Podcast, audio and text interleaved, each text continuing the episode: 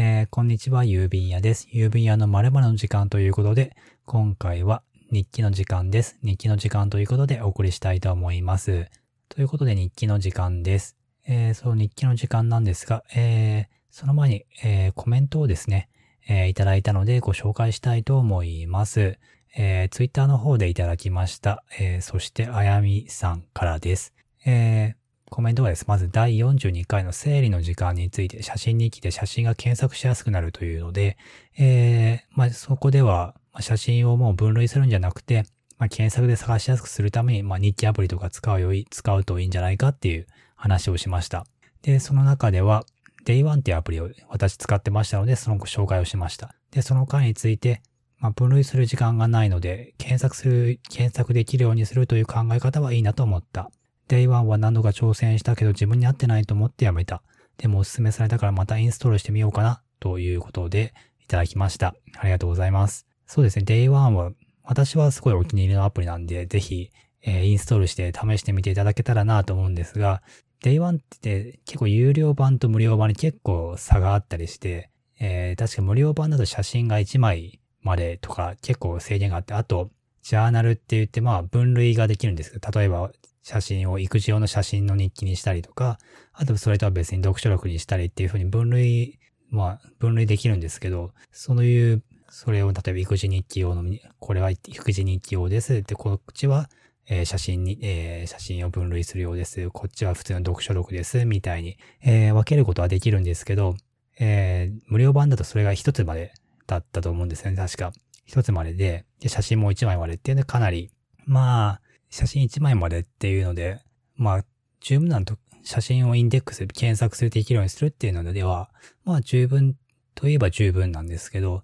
まあただそれで、えー、物足りなくなってくる方ももちろんいらっしゃいますし、あと、まあね、向き不向きっていうんですかね、そういうところはどうしても人それぞれあると思うので、まあ例えばもし Day1 が合ってなかったら、例えば Evernote とか、そういうのを使ってやってみていただければなと思います。確か、確かそしてあやみさん、確かエヴァノートを使ってらっしゃったような、えー、記憶があるので、もしかしたらまあエヴァノートとか使った方がいいのかもしれません。ただ Day1 もぜひ試していただけたらなと思います。そしてですね、えー、そしてあやみさんからは、えー、もう一つですね、えー、コメントいただきまして、第43回の日記の時間ですね、オリジナル日記帳を作りたいという回でですね、えー、聞いてるだけでワクワクする話、フォーマットができるのを楽しみにしてますといただきました。いや、本当にありがとうございます。いや、本当に嬉しいですね。これは、あの、まあ、えー、この第43回では、えー、まあ、日記の時間とオリジナルの日記帳っていうことなんで、えー、まあ、オリジナル日記帳を作りたいっていうのは前、かなり前の回でも話したんですけど、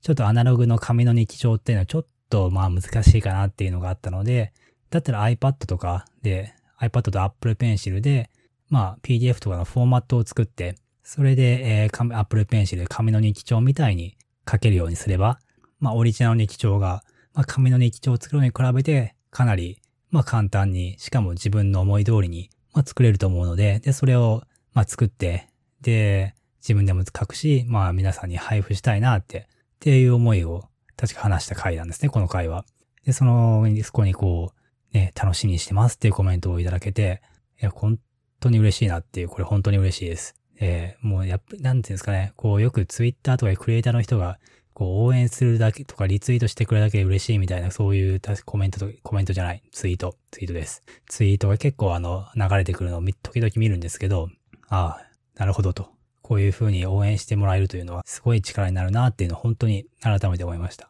で、今ちょっとだけ、えっ、と、作り始めてて、とりあえず GoodNotes を、GoodNotes か、GoodNotes っていうまあ iPad のアプリで、もう手書きで簡単にまずどういうフォーマットにするかっていうのをちょっと考えてます。えー、まあ、考え、としてとりあえず私の、まあ、か、もうオリジナルなんで自分のまず好みで、えー、やってみようかなって思ってるんですけど、えーと、まずは、まあ、左半分に、まあ、24時間分のスケジュール、時間割です。時間の表を作って、で、そこにまあ、大雑把に自分が何や、何やったかとか、ここからここまでは仕事とか、ここで、例えば、こういうことがあったとか、そういうのを、まあ時間の中で、まあ、ざーっと振り返れるような、そういうところを作って、で、ちょっと右側考え中なんですけど、こう、タグで、もう、えっ、ー、と、せっかく多分デジタルで Apple Pencil やる方っていうのは多分多いと思うんで、じゃあそこでどういうのがいいかっていうと、タグでやっぱり検索できるようにするっていうのが、まあ、検索ですよね。検索できるようにするっていうのはやっぱりそのデジタルでせっかく iPad とかもし書くんだったら検索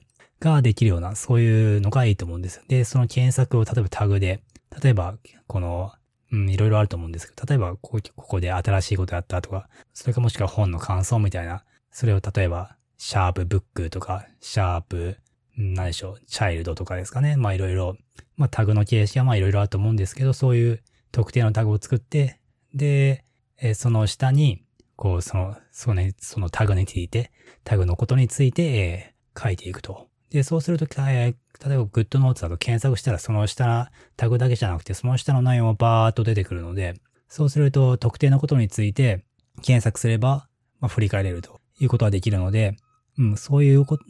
そういうですね、そういう項目を、まあ、ぜひ右の心につけたいなっていうことを考えてます。まだちょっといろいろ、それで実際やってみて、どんなもんかって、まず自分で試してみて、良さそうだったら、えー、ちょっと皆さんにね、こう、配布とかやってみたいなと思ってますので、えー、お待ちいただければなと思います。はい。ということで、えー、今回はこの辺りで失礼したいと思います。もしご意見ご感想などあれば、ぜひ、U タイムタグですね。ひらがなで U とう、カタカナでタイムでですね。えー、ご意見ご感想、ご質問など、えー、いただければ幸いです。もしいただければ、まあ、このような形で、えー、ご紹介などもしたいと思っています。ということで、えー、今回はここで失礼したいと思います。ここまでお聞きいただきありがとうございました。ひえびんやでした。